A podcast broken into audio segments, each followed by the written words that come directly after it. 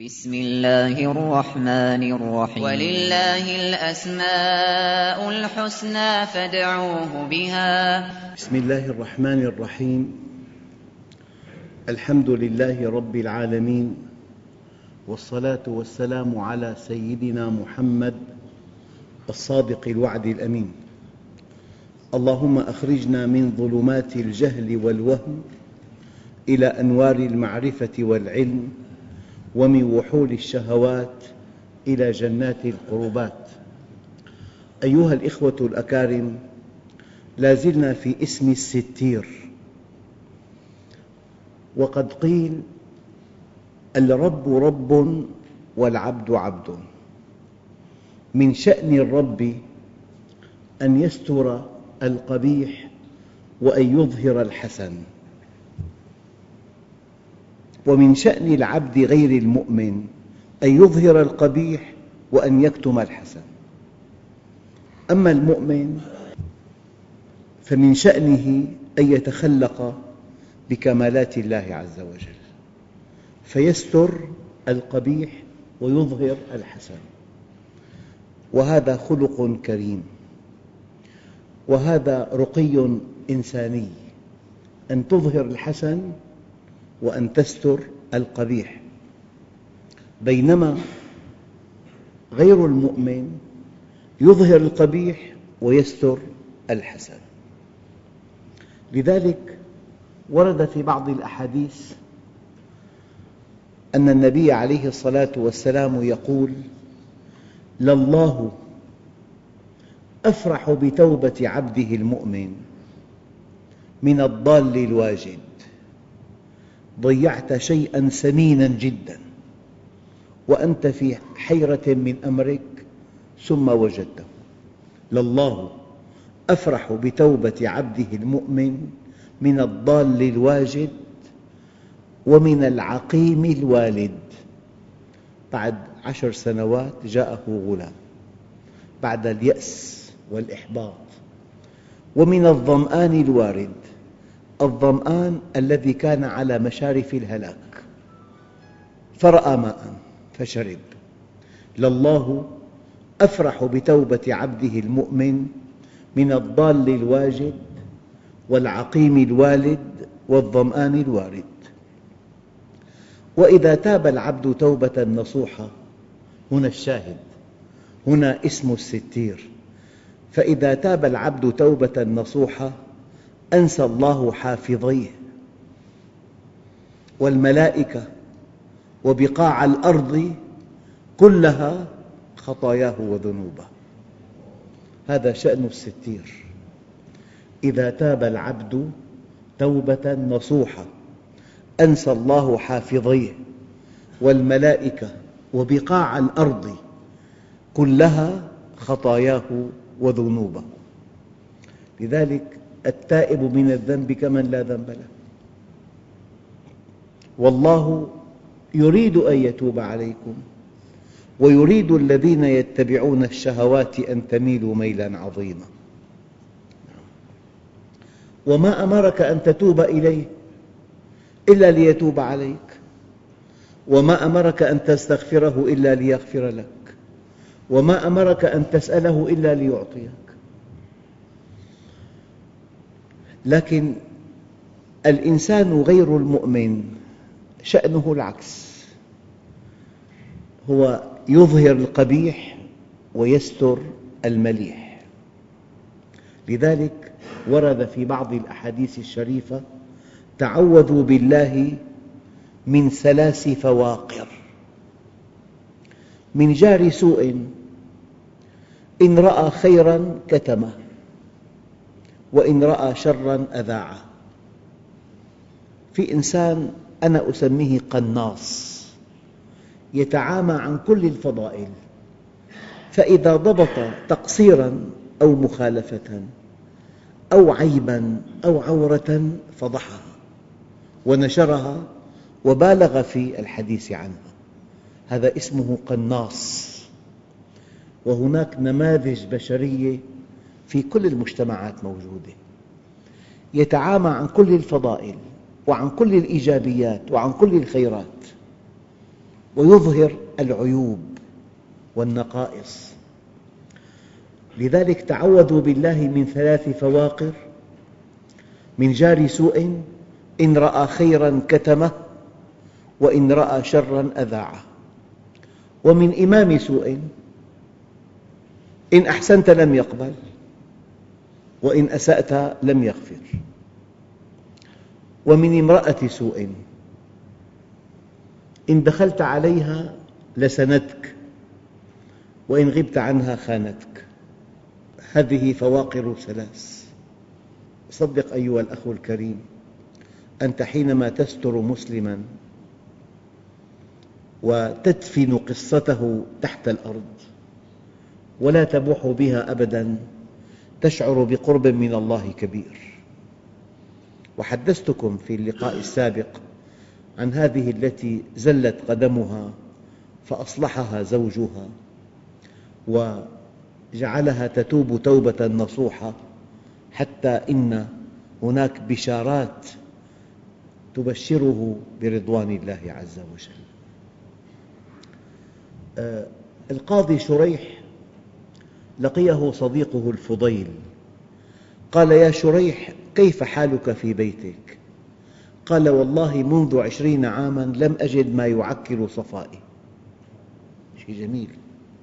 أيام الإنسان يقول: من 20 عام ما نمت يوماً مرتاحاً معها. يقول: والله من 20 عاماً ما وجدت من زوجتي ما يعكر صفائي. قال: وكيف ذلك يا شريح؟ قال: خطبت امرأة من أسرة صالحة، فلما كان يوم الزفاف وجدت صلاحاً وكمالاً. يقصد صلاحاً في دينها وكمالاً في خلقها. فصليت 2 ركعتين شكراً لله على نعمة الزوجة الصالحة، فلما سلمت من صلاتي وجدت زوجتي تصلي بصلاتي وتسلم بسلامي وتشكر شكري. فلما خلا البيت من الأهل والأحباب دنوت منها، فقالت لي: على رسلك يا أبا أمية، يعني انتظر. وقامت فخطبت، قوية في دينها، كاملة في خلقها. قالت: أما بعد، فيا أبا أمية، إنني امرأة غريبة لا أعرف ما تحب ولا ما تكره، فقل لي ما تحب حتى آتيه، وما تكره حتى أجتنبه. ويا أبا أمية، لقد كان لك من نساء قومك من هي كفء لك، وكان لي من رجال قومي من هو كفء لي، ولكن كنت لك زوجة على كتاب الله وسنة رسوله، ليقضي الله أمراً كان مفعولا، فاتق الله فيها، وامتثل قوله تعالى: إمساك بمعروف أو تسريح بإحسان. ثم قعدت. قال: فألجأتني إلى أن أخطب، يعني اضطر أن يلقي خطبة أمامها. وقف وقال: أما بعد، فقد قلت كلاماً إن تصدقي فيه وتثبتي عليه يكن لك ذخراً وأجراً، وإن تدعيه يكن حجة عليك. أحب كذا وكذا وأكره كذا وكذا. أعطاها قائمتين. نحن في عندنا قاعدة: لا معصية قبل التكليف. لا معصية قبل التكليف. بتكلف، بتبين، بتوضح، ثم تحاسب. أزواج كثيرون لا ينطق بكلمة، فإذا أخطأت في ميزانه هو يقيم عليها الدنيا ولا يقعدها. ما بلغت؟ ألا أحب كذا وكذا وأكره كذا وكذا. شاهد القصة في اسم الستير: ألا وما وجدت من حسنة فانشريها، وما وجدت من سيئة فاستريها. ما وجدت من حسنة فانشريها، وما وجدت من سيئة فاستريها. لذلك النبي عليه الصلاة والسلام وصف المرأة المؤمنة بأنها ستيرة، ليست فضاحة، لا تفضح زوجها. الإنسان في البيت في عليه ضغوط عمل، أحياناً أيام يقل المال بين يديه، أحياناً يصبح سريع الاستثارة، فالمرأة الصالحة تقدر هذا الظرف. في متاعب في الحياة كبيرة جداً، أحياناً بالتجارة في مشكلات كبيرة، بالوظيفة في صعوبات بالغة. ألا وما وجدت من حسنة فانشريها وما وجدت من سيئة فاستريها. لذلك تكاد صفة الستر تكون الصفة الأولى في المرأة المؤمنة. من هنا قال عليه الصلاة والسلام: إني أكره المرأة تخرج من بيتها تشتكي على زوجها. إني أكره المرأة تخرج من بيتها تشتكي على زوجها. لا ينظر الله إلى امرأة لا تشكر زوجها وهي لا تستغني عنه. فشاهدنا في موضوع اسم الستير أنه قال لزوجته: وما وجدت من حسنة فانشريها وما وجدت من سيئة فاستريها. أخواننا الكرام، الإنسان أحياناً يأخذ من كل جهة إيجابيتها ويبتعد عن سلبياتها. في أشخاص بالعكس يأخذون من كل جهة سلبياتها ويبتعدون عن إيجابياتها. يعني أحياناً يكون لك صديق له إيجابيات كثيرة جداً وله سلبيات، يقتبس من سلبياته ومن سلبيات هذا وهذا، فإذا هو كتلة من العيوب والنقائص. في إنسان آخر يأخذ من كل شيء إيجابياته، يجمع محاسن كل شيء. فعود نفسك أن ترى في الإنسان الجانب الإيجابي. ما في إنسان كله شر ولا في إنسان كله خير. أنت حينما توطن نفسك أن ترى في من حولك النواحي الإيجابية. كيف؟ النبي عليه الصلاة والسلام يؤم أصحابه في صلاة من صلوات الفرائض. صحابي تأخر عن إدراك الركعة الأولى فدخل إلى المسجد وأسرع ليلحق مع النبي الركعة الأولى، أحدث جلبة وضجيجاً وشوش على الصحابة الكرام صلاتهم. لما انتهت الصلاة ماذا قال له النبي عليه الصلاة والسلام؟ قال له: زادك الله حرصاً ولا تعود. بدأ بالإيجابيات: زادك الله حرصاً ولا تعود. أنت كمدير مؤسسة، كأب، كمعلم، مدير مستشفى، مدير جامعة، مدير مدرسة، حولك موظفون لهم إيجابيات ولهم سلبيات. إياك ثم إياك ثم إياك أن تبدأ بسلبياتهم. يعني عندك موظف يتأخر لكنه أمين، إن أردت أن تعاتبه يجب أن تبدأ بالحديث عن أمانته. أنا معجب بأمانتك وأنا ممتن من إخلاصك، لكن هناك مأخذ طفيف لا بد من تلافيه. هكذا علمنا النبي. لذلك في عالم نفس أمريكي ألف كتاب كيف تؤثر في الناس وتكسب الأصدقاء. هالكتاب الطبعة الأولى كانت 5 ملايين نسخة. جاء عالم محمد الغزالي رحمه الله، أخذ هذه القواعد وذكر ما يقابلها في القرآن والسنة.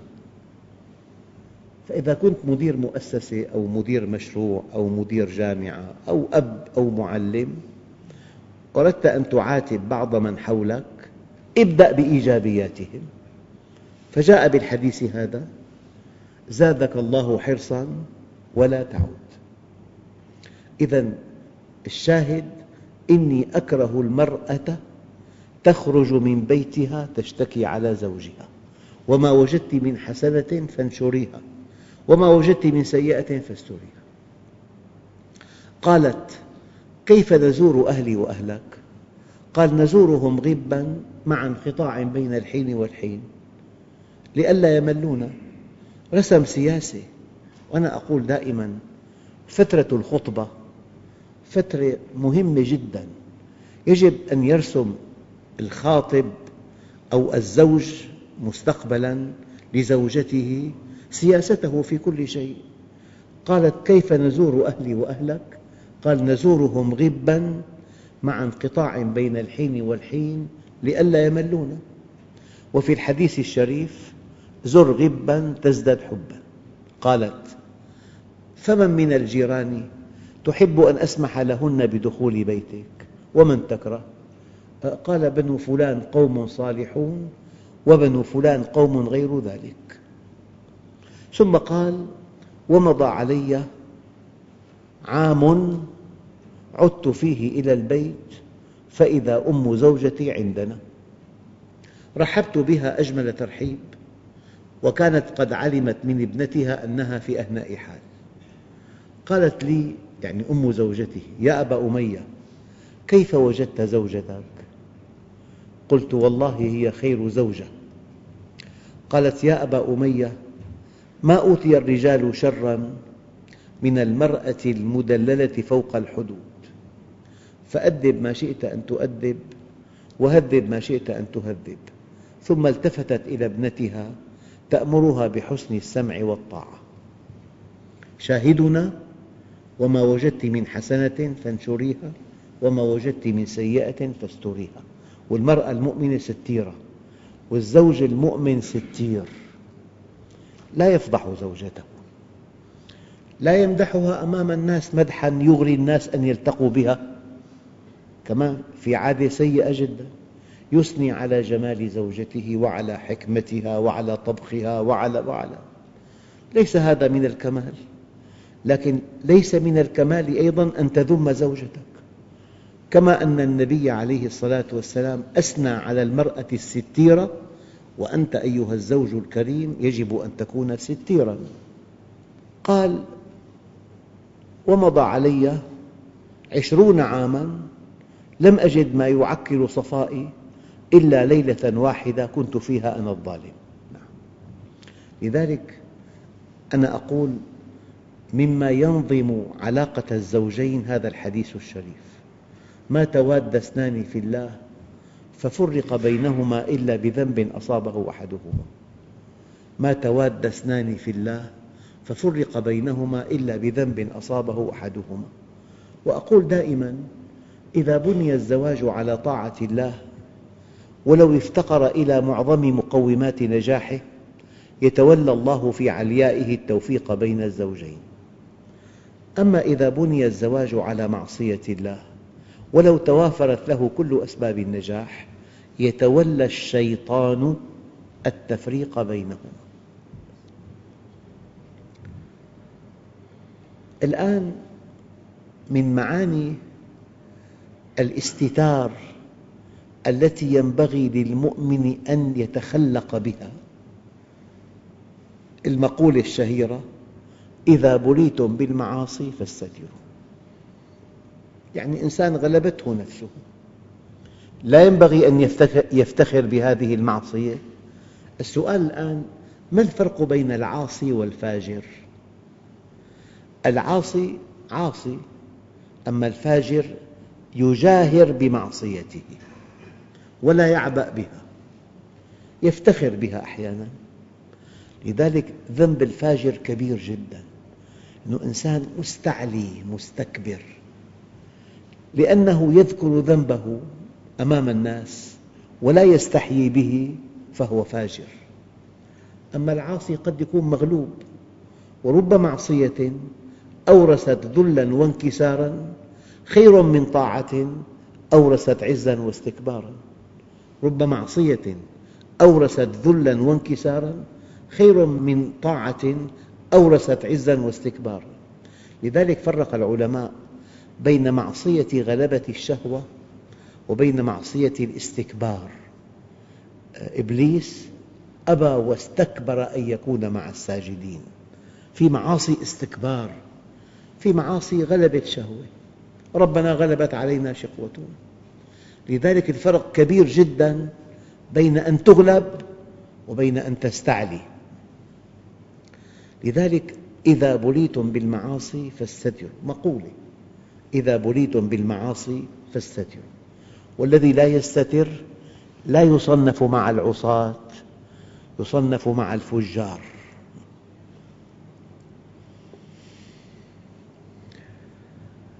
في شيء آخر، نحن في إسلامنا ممنوع أشد المنع أن تبوح بمعاصيك لرجل الدين، هذا ليس وارداً في إسلامنا.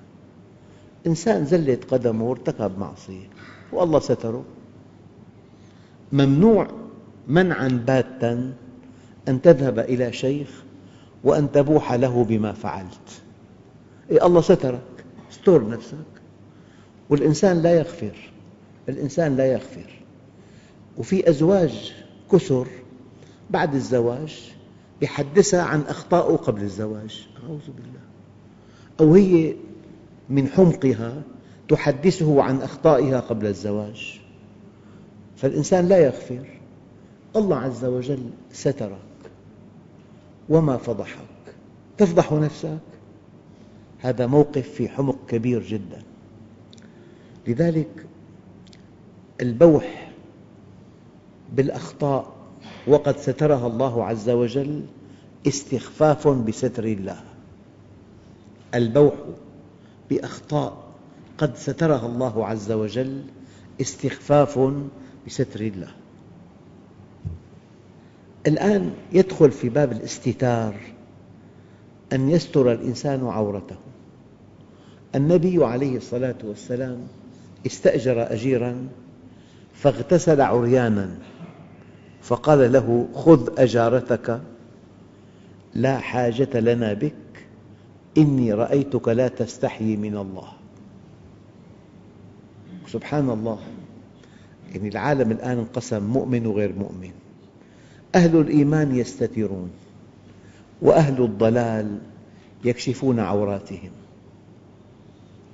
لذلك الآية الكريمة: ينزع عنهما لباسهما ليريهما سوآتهما. شأن الشيطان التعري، يعني أنا أقول لكم شيء مؤلم، هناك شباب يقومون في البيت بثيابهم الداخلية أمام أخواتهم، وهناك شابات يرتدين ثياباً شفافة أمام آبائهم وأخواتهم، هذا لا يجوز إطلاقاً. لذلك إذا كان في فواحش ضمن الأسرة الواحدة سببها التعري هذا، يعني حتى الإنسان لو دخل على ابنته ينبغي أن يستأذن عليها. النبي عليه الصلاة والسلام علمنا أن نستأذن على أمهاتنا، ففي صحابي تعجب أنه كيف نستأذن على أمهاتنا؟ قال له: أتحب أن تراها عريانا؟ المرأة لها خصوصيات. فلذلك من شأن الشيطان أن ينزع عن الإنسان لباسه، هذا شيء فيه تفلت بالبيوت، تفلت في الطرقات، المرأة تبدو كما خلقها الله كاسية عارية، بينما المؤمن يرتدي ثياباً سابغة، والمؤمن كذلك. الأبلغ من ذلك، يجب أن تستر خصوصيات الزوجة. كل إنسان له زوجة، في خصوصيات، نسمي العلاقة بالزوجة علاقة حميمة جداً.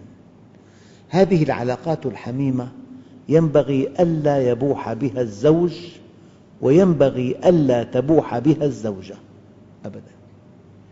ينبغي ألا يبوح بها الزوج، وينبغي ألا تبوح بها الزوجة. فلذلك النبي عليه الصلاة والسلام أشار إلى هذا المعنى إشارة واضحة جداً. فكهذا الذي يلتقي مع زوجته ثم يحدث الناس بما كان البارحة وكأن الناس يرون هذين الزوجين عريانين. هذا أيضاً من نقائص المجتمع. في شيء آخر، ستر ما بين الزوجين من خصوصيات، وفي إنسانة بفرنسا تعمل في التمثيل، سئلت وقد لفت نظري إجابتها، سئلت: ما شعورك وأنت على خشبة المسرح؟ قالت: شعور الخزي والعار، وهذا شعور كل أنثى تعرض مفاتنها على الجمهور. إن الحب يجب أن يبقى بين الزوجين وفي غرف مغلقة، إن الحب يجب أن يبقى بين الزوجين وفي غرف مغلقة. واحد لا يصلي الفجر في وقته، فشكى للنبي أنه نؤوم، فقال له عمر: ويحك فضحت نفسك. قال له: دعه يا عمر، فضوح الدنيا خير من فضوح الآخرة. ثم دعا له وقال: يا رب أذهب عنه النوم إذا شاء. معنى ذلك الإنسان إذا شاء يستيقظ، أذهب عنه النوم إذا شاء. أخواننا الكرام، أهم ما في هذا الدرس: من ستر مسلماً ستره الله يوم القيامة. اجعل ستر المسلمين عملاً صالحاً تلقاه يوم القيامة. من ستر مسلماً ستره الله يوم القيامة، لأن المؤمن عليه أن يتخلق بكمالات الله. الآن قصة فيها فحش: إن الذين يحبون أن تشيع الفاحشة في الذين آمنوا لهم عذاب أليم في الدنيا والآخرة. قصة تعطي فكرة سيئة على المجتمع، لا ترويها كثير. إذا رويتها لمن لا يحتاجها استسهل المعصية. في قصص تقع، بس ليس من المستحسن أن تكثر من رواية هذه القصص. لذلك إن الذين يحبون أن تشيع الفاحشة في الذين آمنوا لهم عذاب أليم في الدنيا والآخرة. لا تؤذوا عباد الله ولا تعيروهم ولا تطلبوا عوراتهم، فإنه من طلب عورة أخيه المسلم طلب الله عورته حتى يفضحه في عقر بيته. كل إنسان يتبع عورات الناس الله عز وجل توعده بأن يفضحه في عقر داره. وآخر شيء في هذا اللقاء الطيب: من حسن إسلام المرء تركه ما لا يعنيه، والحمد لله رب العالمين. بسم الله الرحمن الرحيم، الحمد لله رب العالمين، والصلاة والسلام على سيدنا محمد الصادق الوعد الأمين. اللهم أعطنا ولا تحرمنا، أكرمنا ولا تهنا، آثرنا ولا تؤثر علينا، أرضنا وارض عنا. وصلى الله على سيدنا محمد النبي الأمي وعلى آله وصحبه وسلم، والحمد لله رب العالمين. الفاتحة.